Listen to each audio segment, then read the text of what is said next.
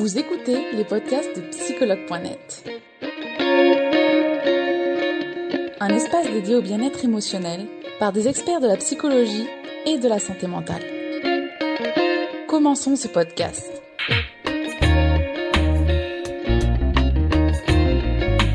Bonsoir Louise. Hello Charlotte.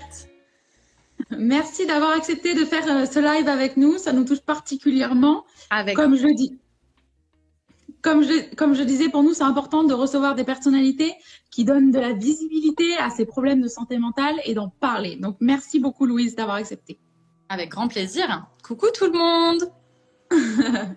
Donc ce soir, on va parler donc euh, le sujet de ce jour, c'est prendre soin de sa santé mentale face à la dépression chronique. Avant toute chose, Louise, je vais te demander de te présenter afin que nos utilisateurs et utilisatrices ils puissent mieux te connaître. Ouais, euh, bah, bonsoir à tous. Euh, je m'appelle Louise. Je suis artiste thérapeute, qui est un titre que je me suis donné puisque mon titre officiel de psychosomatothérapeute, je le trouvais très long et chiant. Et comme j'ai été comédienne pendant dix ans et que je mélange voilà plein d'outils d'art-thérapie pendant mes stages, mes retraites euh, et mes consultations, voilà, je me suis du coup euh, inventé ce titre d'artiste thérapeute qui mélange un peu voilà mon amour de de l'art et de la comédie et du théâtre et surtout particulièrement du corps, de la danse, du chant, etc., qui sont des outils formidables, je trouve, de développement personnel et, voilà de dépasser soi, euh, voilà, dans le développement personnel. Donc j'ai bien aimé euh, mélanger tout ça et faire un peu ma petite euh, ma petite cuisine euh, pendant mes stages pour euh, pour les gens qui viennent.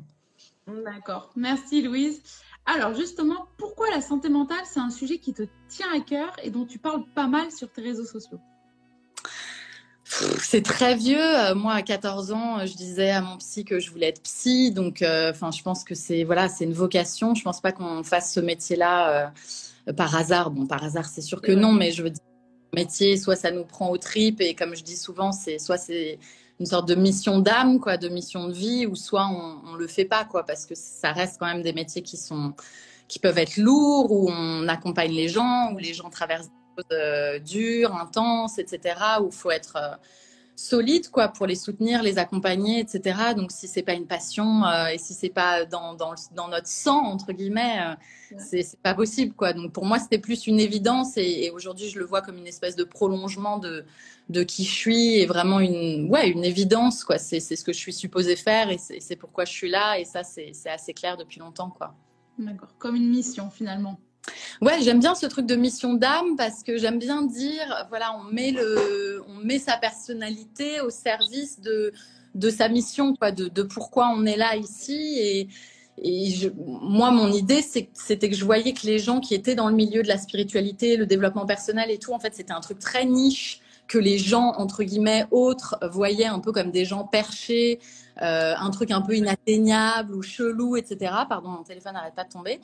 Et, et je me suis dit, moi j'ai l'impression de comprendre les gens, tu vois, qui les trouvent chelous, et en même temps je comprends les chelous, quoi, tu vois. Donc je me suis dit, je, je me situe un peu entre les deux.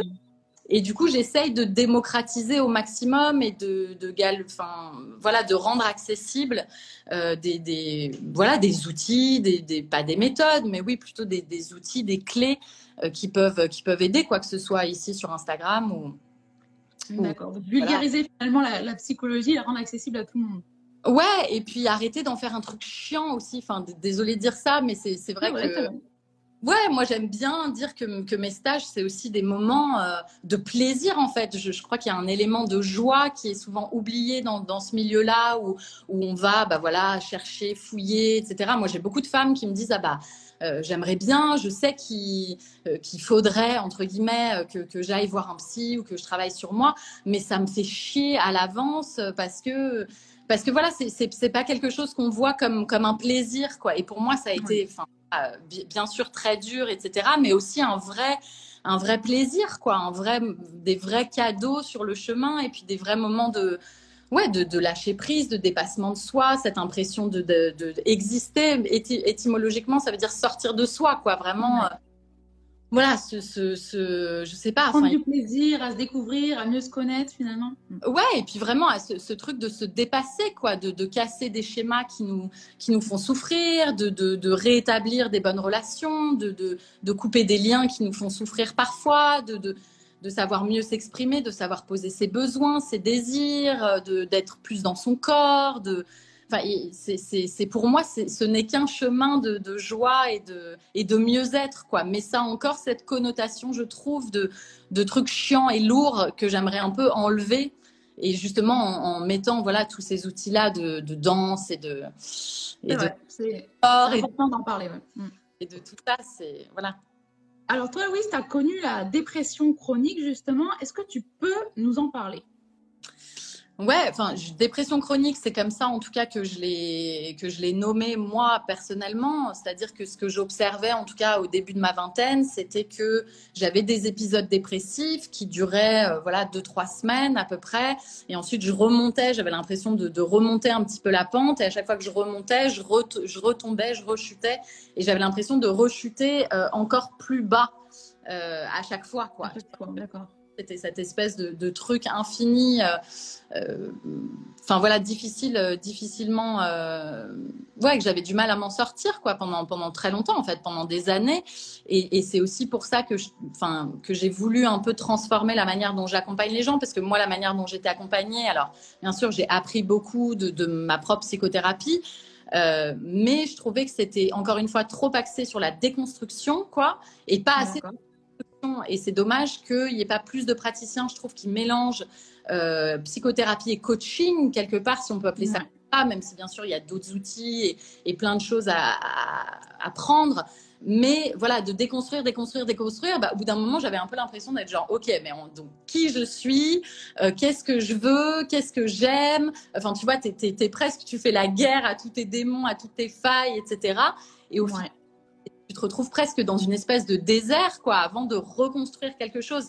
Et pour le coup, la reconstruction, moi, c'est vraiment à ce moment-là que je suis, partie, que je suis vraiment que, j'ai terminé ma psychothérapie, quoi, et que je suis partie voir ailleurs. Et là, j'ai commencé à méditer. Je me suis intéressée au yoga. J'ai pratiqué pendant des années. J'ai fait des retraites de méditation. Je me suis intéressée à l'alimentation vivante, qui m'a énormément apporté en énergie et tu vois, euh, physiquement, quoi, de, de, relever mes niveaux énergétiques et mes niveaux de vibration et, mon niveau d'énergie, tout simplement. Donc, je me, je me, suis intéressée à plein de choses, au jeu du Tao que j'ai animé pendant longtemps, et, tous ces autres outils-là, au coaching aussi, bien sûr ces autres outils-là m'ont permis de euh, sortir la tête de l'eau. Et, c'est pas pas avec mon, psy que, que je l'ai fait. Donc euh, voilà ça serait chouette. Moi j'aimerais que les nouveaux thérapeutes là qui émergent et je pense que c'est le cas euh, se, se, nourrissent de plein de choses pour déconstruire, oui, mais reconstruire derrière et dire, OK, mais qu'est-ce que tu veux aujourd'hui?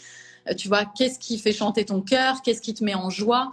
Et, et, tu vois, et comment y aller, quoi? Et après, vraiment poser euh, concrètement, tu vois, des, des, échéances et des choses concrètes pour, pour aller vers ça, quoi. D'accord. Donc toi, finalement, c'est vrai que tu as, fait une psychothérapie. de combien de temps est-ce qu'on peut savoir? Et donc, du coup, tu as essayé d'autres choses en plus de la psychothérapie parce que tu dis que ça ne te suffisait pas pour toi? Ouais, mais j'ai fait des stages, moi, en tant que participante. C'est vraiment ça qui m'a donné envie d'en créer parce que les, stages et les groupes, les week-ends, et les, thérapeutes le disaient à l'époque, euh, on gagne six mois. C'est vraiment vrai. Et encore, quand je dis six mois de, de, consultation individuelle, en fait, c'est incomparable parce que ce qu'on vit en groupe avec l'intelligence collective, le fait que les gens se font miroir et du coup travaillent beaucoup plus en profondeur, euh, cet élément de sororité, parce que moi, c'est que des femmes qui sont dans mes stages. Il y y a vraiment quelque chose de l'ordre du soin, quoi, qui vient, qui vient soigner un peu bah, le féminin déjà en nous, et puis euh, au niveau transgénérationnel, la mère, la sœur, la grand-mère. Enfin, on travaille beaucoup sur sur les lignées, les choses comme ça. Donc euh, moi, les, les, stages, enfin voilà, les stages que j'ai fait à l'époque en tant que patiente, quoi. Mon, voilà, je disais toujours euh, mes deux trucs préférés au monde, c'est Disneyland et les week-end thérapie, quoi. Je, je trouvais ça tellement, voilà, tellement génial, tellement révolutionnaire et, surtout on travaille vraiment. Bah, alors c'est très intense, hein, ça s'appelle des transformative week-ends parce que vraiment on ressort transformé et les gens toujours étonnés de ça, même physiquement quoi. Il y a vraiment des, douleurs physiques qui partent alors qu'elles sont, tu vois, par ailleurs en consultation euh, depuis peut-être des années avec des, thérapeutes, mais rester dans le mental et rester en fait dans la tête et, dans la parole, euh, ça suffit pas quoi. Il faut que ça, ça, que ça descende dans le corps et puis que ça fasse là, quoi. Et du coup, du coup, ce stage, cette formation, tu l'avais réalisée en France, c'est ça? Ouais, moi j'étais en formation psychosomato-analyse, du coup, et coaching pendant deux ans à Paris. Euh, j'ai fait ça plus ou moins en parallèle de ma propre psychothérapie. J'étais vraiment genre à fond, vraiment nuit et jour. C'était, c'était ça ma vie, mais c'est, voilà, c'est ça qui a fait beaucoup de. C'était ta mission, comme tu l'as dit. C'était quelque chose ouais, qui, ma... Et à, et à l'époque, parallèlement, quand j'ai fait cette formation-là, j'étais comédienne et je pensais jamais euh, pratiquer en fait en tant que thérapeute. Je, je l'ai fait vraiment par passion euh, parce que je, ma, thérapie personnelle me suffisait pas. J'avais besoin d'avoir d'autres réponses, j'avais besoin de plus comprendre, etc. Et euh, mais je, à l'époque, j'étais euh, complètement comédienne et je n'avais pas du tout le projet de devenir thérapeute. Et c'est seulement voilà des années après que que je me suis dit ok là j'ai vraiment envie de, créer mes propres retraites et, et, faire un peu voilà un mélange de tout ce que j'ai appris et, et les mettre là-dedans quoi. D'accord. Alors justement, Louise, toi, qu'est-ce que tu conseillerais aux personnes qui vivent une dépression chronique? Bah, je peux pas. Bon, c'est toujours difficile ces lives parce que bon, tu parles à 274 personnes, tu les connais pas et tu connais pas les profils, donc les conseils sont presque abjects. Mais en tout cas, je vais dire pour moi et peut-être que ça résonnera chez, certains d'entre vous. Ce qui m'a beaucoup aidé, c'est justement que je n'avais pas de sens. Enfin, ce, truc de de comédienne, oui, c'était une passion, mais je trouve que de se tourner vers les autres, à l'inverse de la psychothérapie, en fait, qui te fait un peu euh, bah, te tourner vers toi. Alors oui, c'est hyper bénéfique, mais c'est vrai que de se dire, ok, euh, en fait, qu'est-ce qui me révolte dans le monde? Qu'est-ce qui me, euh, qu'est-ce que j'ai envie de changer? Euh, Si je pouvais apporter ma pierre à l'édifice, ce, ce, serait dans quel domaine? Et se mettre au service de quelque chose de plus grand que soi. Moi, ça m'a beaucoup aidé, quoi. Tu vois, au, au début, j'ai l'impression que ça ouais, que j'avais l'impression de, de, réaliser quelque chose, voilà, qui apportait euh, d'autres que moi. Donc, ce, ce, truc de sens et de mission et de se tourner vers les autres, pour moi, c'est un, un, grand truc. Je pense que ça peut apporter beaucoup aux personnes qui sont, euh, voilà, soit tournées vers elles, soit dans une espèce de, de, schéma un peu en boucle comme ça. Et, aussi, moi, ce qui m'a beaucoup aidé, c'est de regarder ce que je mange. Parallèlement, voilà, encore une fois, on est beaucoup dans la tête, mais de regarder un peu ce que je mange et d'observer que je mangeais vraiment euh, de manière assez catastrophique. Euh, transformé. Euh, hyper sucré, hyper salé, de la junk food, enfin que des, produits morts, quoi, pas du tout de fruits et légumes, pas du tout de de, de, végétaux, quoi, tu vois, de, manière générale. Donc forcément, j'avais des, niveaux d'énergie qui étaient hyper bas. Euh, le sucre, en plus, le sucre rapide, on sait que ça fait des modifications au niveau de l'humeur, quoi. Euh.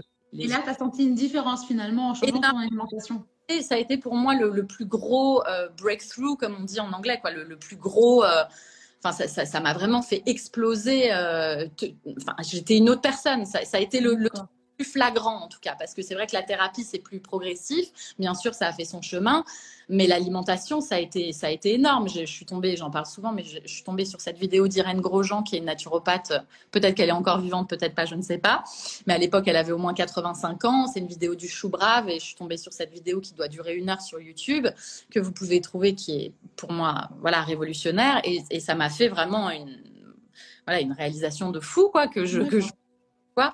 Et un peu du jour au lendemain, je suis devenue un peu voilà végétarienne, crudivore, etc. Et ça a changé toute ma vie parce que j'ai récupéré l'énergie et la joie euh, que j'avais perdue depuis des années en fait. Alors que je pense naturellement dans mon essence, si on peut parler d'essence ou en tout cas de, de comment j'étais petite, euh, j'ai toujours été joyeux, hyper énergique, etc. Et, et ça, j'avais complètement perdu cette essence-là. Euh, ben, au fur et à mesure, quoi. En me perdant dans ma tête, en fait, aussi, quoi. D'accord. Merci Louise en tout cas pour ton, ton, témoignage qui est, je pense, hyper important. Euh, justement, maintenant, en tant que... Ah, je t'entends. Alors, en tant que femme, tu m'entends? Ouais, ça y est, je te, je te D'accord. Alors justement, maintenant, en tant que femme et maman, ah, ça coupe? au quotidien. Ah, j'ai pas entendu ta question, ça a coupé. Je sais pas si ça coupe de votre côté aussi ou si vous l'entendez bien, Charlotte. Dites-nous. Peut-être que. Alors, est-ce que tu m'entends à nouveau, Louise, ou pas? Oh, là. Alors, en tant que femme et maman, donc c'est ton petit à 9 mois, je crois, si je ne me trompe pas, aujourd'hui d'ailleurs, félicitations. Euh, quelles sont tes habitudes pour prendre soin de ta santé mentale au quotidien? Aujourd'hui, en tant que maman, je le répète toujours sur, sur, sur Instagram, mais bon, c'est vrai que c'est plus ou moins facile selon sa situation, mais c'est déléguer au maximum. On a tendance, euh, enfin voilà, euh, enfin on a tendance, j'en sais rien, mais c'est vrai que dans mes stages, j'observe qu'il y a souvent cette tendance-là à euh, vouloir rien déléguer et tout faire soi-même et en même temps se plaindre de ne rien déléguer et tout faire soi-même. Donc c'est un peu ce, cercle vicieux où bah, on a l'impression que qu'on préfère faire à notre manière, quitte à s'épuiser, que de, que de déléguer, quoi. Donc, bah, ça, il n'y a, y a, pas 36 trucs à faire. Il faut vraiment lâcher, en fait. Il faut accepter de lâcher, que ce soit pas fait forcément comme nous, on l'aurait fait, et que et, d'accepter que c'est OK, en fait. Moi, ce que, je, ce que j'ai dit aussi à une fille pendant le dernier c'est de se rappeler de cette question un peu, enfin, et là, je parle vraiment aux mamans, mais genre, est-ce que, enfin, si vous récupérez votre enfant, euh, je sais pas, qui n'a pas dormi, euh, avec une chaussette en moins ou en pyjama, ou j'en sais rien, qui n'a pas pris son goûter, je ne sais quel truc, se, rappeler cette question, est-ce que c'est grave en fait?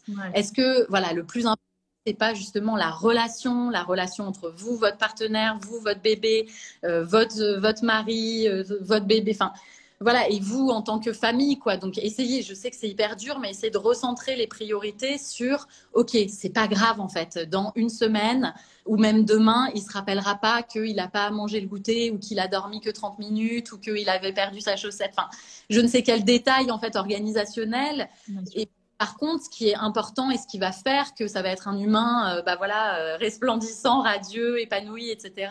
C'est la relation, c'est la, confiance, le bien-être en fait de, ses parents, quoi. Donc, essayer de recentrer, refocuser euh, son attention sur ça, sur la relation entre vous, votre bébé et, en famille, quoi. Essayer que ça se passe de la manière la plus douce possible. Et pour ça, voilà, il n'y a, pas d'autre manière que de dire, ok, je lâche, je le donne soit à la nounou, soit au papa, soit à la famille, etc.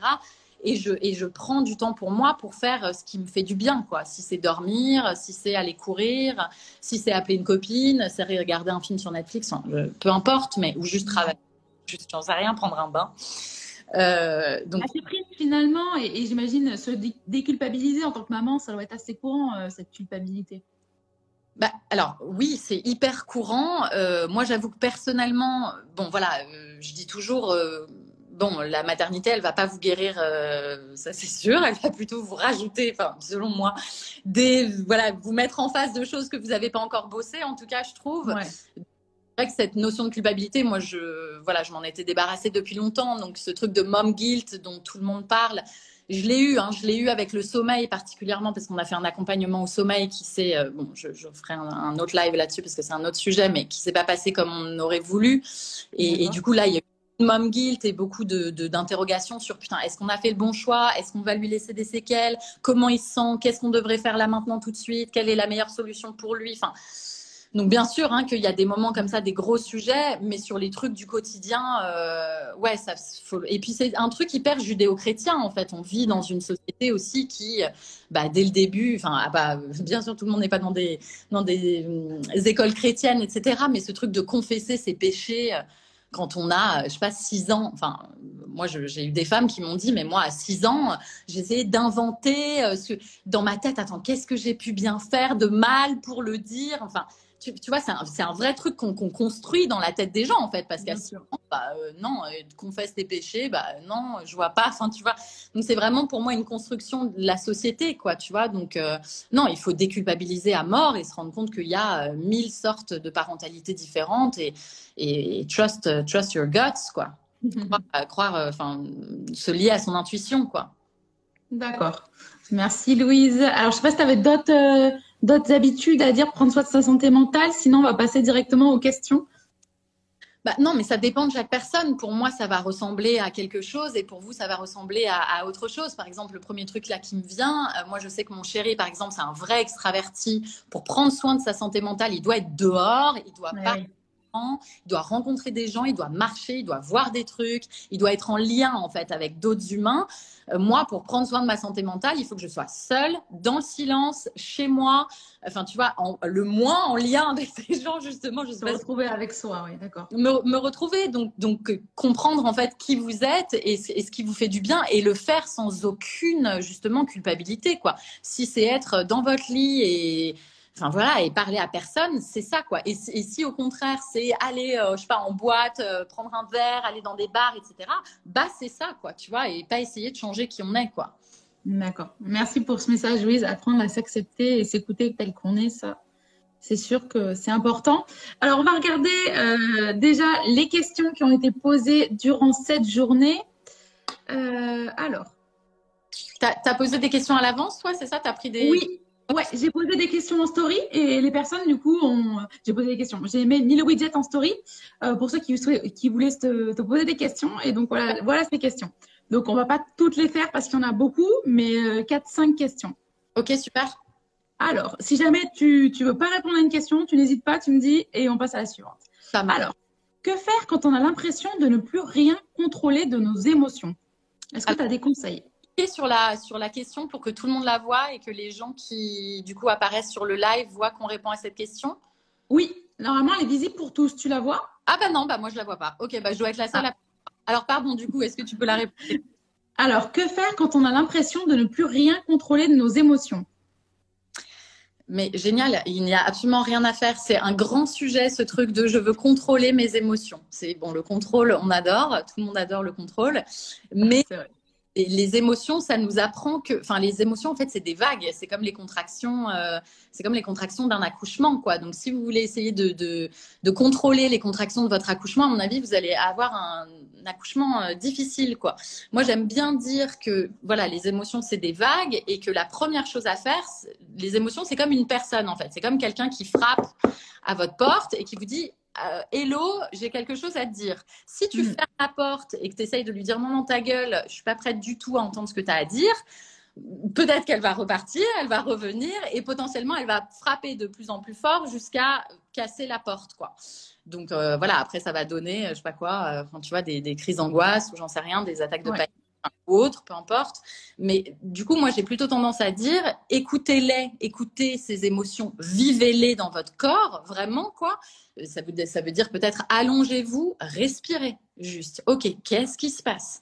Qu'est-ce qui m'arrive là? Ok, j'ai telle émotion. C'est quoi? Déjà la nommer, quoi. Ok, bah, j'ai une émotion de tristesse. Elle se situe où? C'est où dans ton corps? Ah, bah c'est plutôt là. Ok, bah pose ta main ici.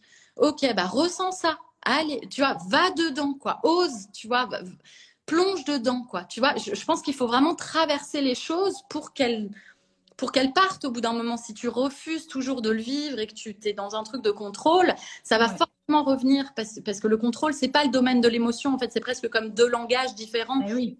Ils parlent pas la même langue. Donc, l'émotion, du coup, elle va forcément revenir. Et puis, comprendre aussi.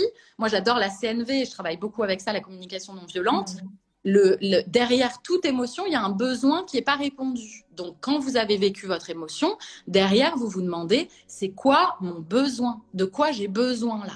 Mm. Et actuellement, si vous avez quelqu'un en face de vous ou, même qui n'est pas là forcément tout de suite, mais à laquelle vous pensez, éventuellement faire une demande, quoi.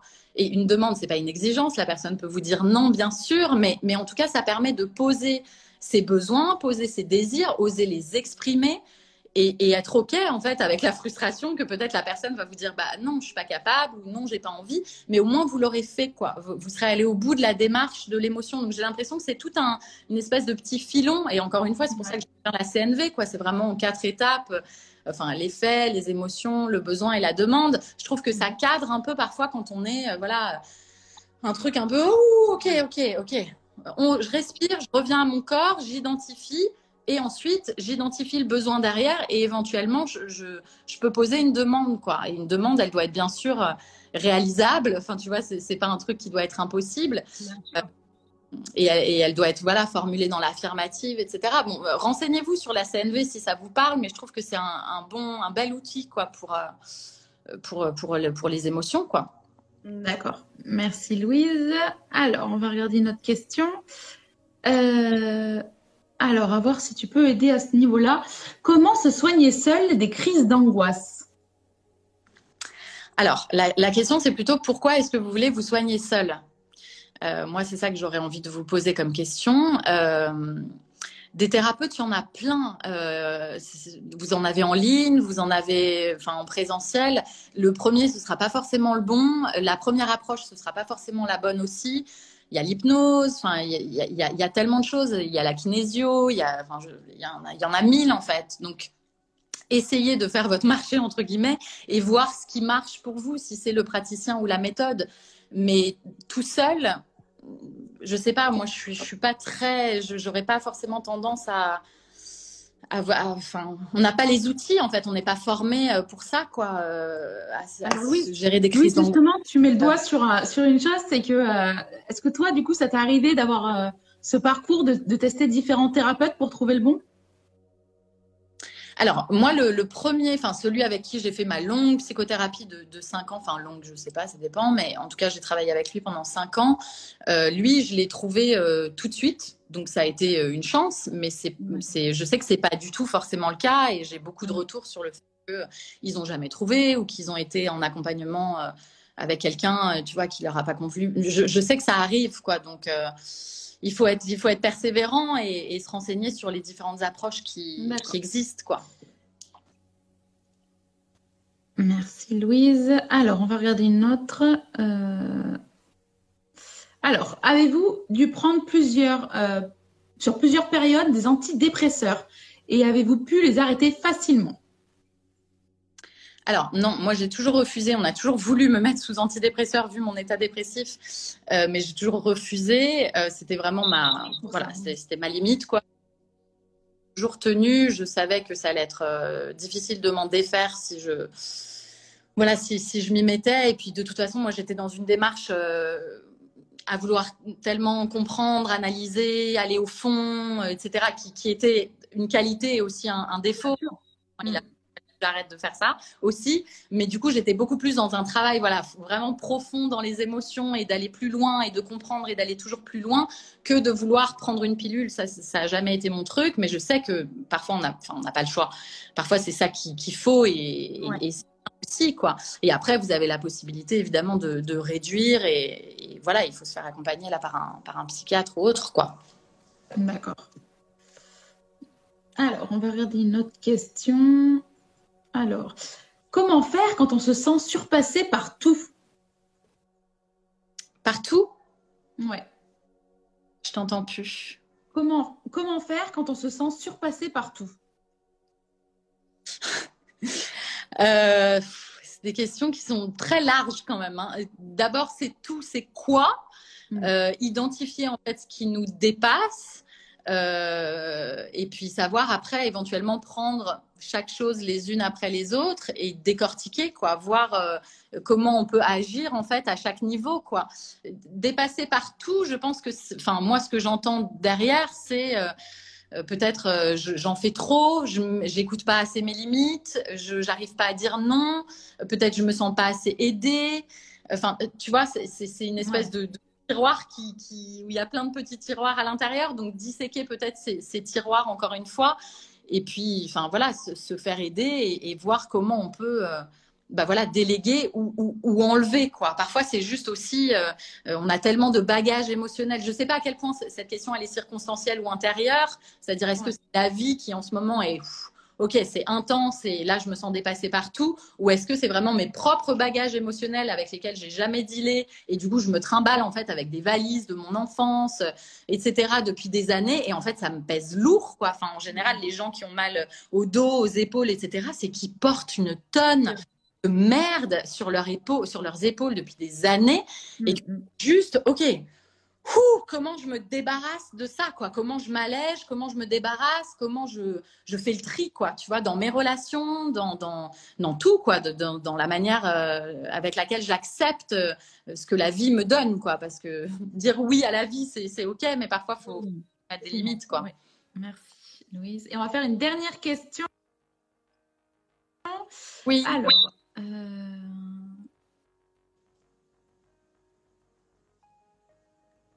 Alors, peut-on réellement s'en sortir quand on souffre de dépression chronique? Bah oui, enfin en tout cas, je ne sais pas, mais moi en tout cas, j'ai réussi à m'en sortir. Je dirais que c'était voilà un mélange encore une fois de plein de choses. C'est pour ça que moi je trouve ça pertinent de travailler sur tous les aspects, l'aspect physique, voilà, avec l'alimentation, évidemment l'aspect psychologique, euh, euh, démêler les, enfin démêler les nœuds, euh, de, notre enfance et de nos schémas familiaux, etc. émotionnellement, de, de voilà, faire des grosses libérations émotionnelles, vraiment lâcher la colère, lâcher la tristesse, lâcher, enfin voilà, vivre les périodes de deuil qu'on a besoin de vivre, enfin vraiment faire tout ce travail-là et puis ouais, j'ai l'impression que c'est un chemin de vie presque parce que c'est à tout niveau. Dépression chronique, moi, c'est c'est un symptôme, mais qui, qui veut dire tellement d'autres choses. C'est pour ça que selon les, les personnes, voilà, c'est chaque personne a son, son, chemin avec ça.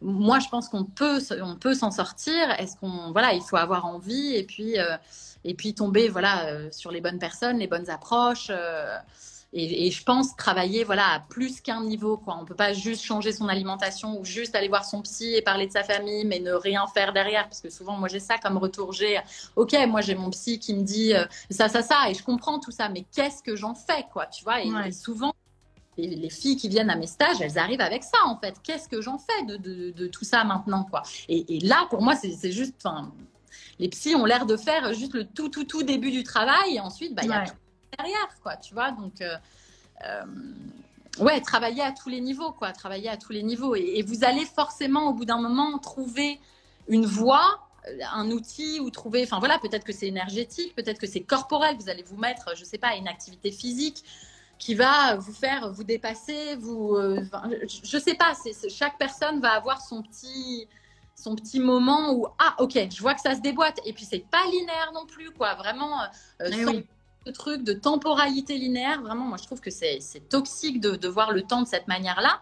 Parce que, bah non, en fait, c'est deux pas en avant, euh, enfin trois pas en avant, deux pas en arrière, un pas de côté, hop, un moment de calme, hop, bim, re un moment où c'est violent, ah ok, bah j'y retourne. Enfin, c'est la vie, c'est genre. Donc, si vous revenez en arrière, moi j'ai eu plein de, step back, quoi. J'ai eu plein de retours en arrière où je me disais putain et de nouveau. Et puis j'ai continué, j'ai continué, j'ai continué, quoi, de, de, travailler, mais à la fois euh, de manière extérieure et intérieure. Et, au bout d'un moment, bah, les, temps où, en fait, c'est presque ça, c'est presque les temps où j'avais pas de moment de dépression, bah, s'allongeaient. Ah, ok, là, ça fait trois semaines, là, ça fait un mois et demi, là, ça fait trois mois, ça fait six mois, etc. Et ça s'étend, en fait. Enfin, moi, c'est comme ça que je l'ai vécu de plus en plus longtemps, quoi, tu vois. Et au bout d'un moment, bah, tu t'y penses même plus. Tu sais, enfin, voilà, c'est juste dans ces moments-là que tu te rappelles. Euh, que, tu faisais ça, mais ça, devient juste euh, un souvenir, quoi. Et, j'en suis ravie aujourd'hui d'être passée par là, parce qu'évidemment, ça donne une empathie et, une compassion qui est pour moi indispensable dans le métier que je fais. Et, je suis, voilà, et puis ça m'a appris plein de trucs sur moi aussi. Hein. C'est une manière d'apprendre à se connaître aussi. C'est tous ces petits symptômes et c'est. tous ces symptômes et ces choses qu'on vit, c'est des, des guides en fait, pour moi. C'est vraiment des guides, quoi. D'accord. Ben, je te remercie, Louise, d'avoir euh, témoigné, d'avoir pris la parole. C'était super important pour nous euh, que tu parles de santé mentale et, de dépression chronique, vu que tu l'as vécu toi aussi. Donc, euh, merci beaucoup. Je ne sais pas si tu avais un message. Merci à Je ne sais pas aussi si tu avais un message à faire passer sur la dépression chronique ou la santé mentale de manière générale. Je sais que tu en as beaucoup parlé déjà, mais si jamais tu as un message particulier, n'hésite pas bah, je vais dire un truc hyper bateau, hyper, euh, hyper cliché, mais la vie est courte. Euh, donc, euh, essayez de trouver des choses qui, qui, vous apportent de la joie et du plaisir. Et voilà, encore une fois, revenir à ce que je disais au tout début, c'est-à-dire pour moi, ce chemin de joie, et prendre la joie comme vraiment le filon, le fil conducteur, c'est-à-dire est-ce que cette activité m'apporte de l'énergie et je ressors et j'en suis pleine d'énergie ou est-ce que quand je ressors de telle activité ou telle relation, je suis complètement vidée et je suis complètement voilà, ça ça peut être un bon moyen de dire OK, ça non, ça oui quoi. Vraiment garder cette enfin la joie comme euh, moteur et comme indicateur de vers quoi je dois aller en fait. Si on se pose cette question-là, c'est est-ce que ça m'apporte de la joie? Est-ce que ça m'apporte de l'énergie? Ou est-ce que ça m'en prend? Et, aller progressivement de plus en plus vers euh, des choses qui nous, qui, nous énergisent et qui nous mettent en joie. Quoi. Super, très beau message. Merci, euh, merci Louise. Gros bisous à courage. On est ensemble. Merci. Merci Louise pour euh, ce formidable message. je te remercie encore pour ce live et je te souhaite une très belle soirée à toi. Merci. TV du coup aussi pour ceux qui voilà. Bien sûr pour ceux qui souci. Nous espérons que vous avez aimé le podcast d'aujourd'hui. Souvenez-vous que tous ces sujets sont disponibles sur notre site psychologue.net et que vous pouvez également voir la vidéo complète sur l'Instagram TV sur psychologue.net. Rendez-vous dans notre prochain podcast.